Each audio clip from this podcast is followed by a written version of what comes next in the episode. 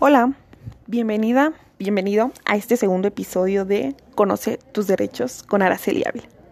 El día de hoy te traigo un tema muy interesante, puesto que ha sido tema de conversación durante las últimas semanas. Y es que sí, ya estamos próximos a salir a votar. Así es, el día de hoy vamos a hablar del derecho al voto. Te preguntarás, ¿qué es el derecho al voto? Es un derecho humano fundamental para tener la libertad de elegir a nuestros gobernantes.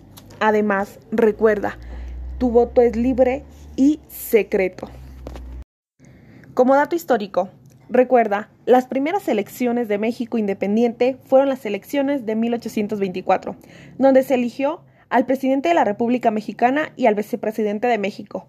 Esas elecciones se llevaron a cabo en agosto de ese año, quedando como presidente de la República Mexicana Guadalupe Victoria y como vicepresidente de México Nicolás Bravo.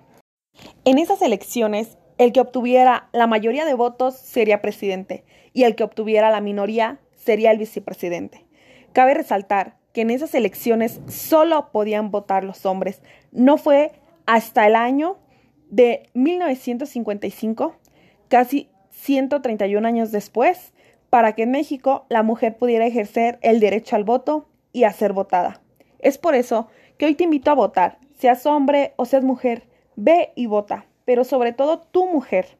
Recuerda el esfuerzo que hicieron nuestras antepasadas para que nosotras el día de hoy podamos gozar del derecho a votar y ser votadas.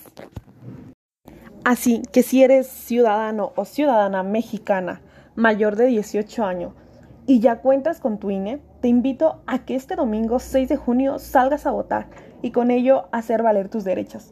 Eres libre de elegir al candidato o a la candidata que tú consideres es la mejor opción, pero ten en cuenta sus propuestas.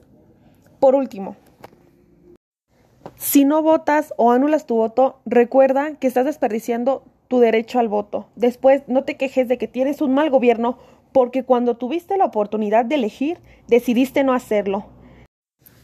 Gracias por escuchar este podcast. Recuerda, sal a votar este domingo 6 de junio.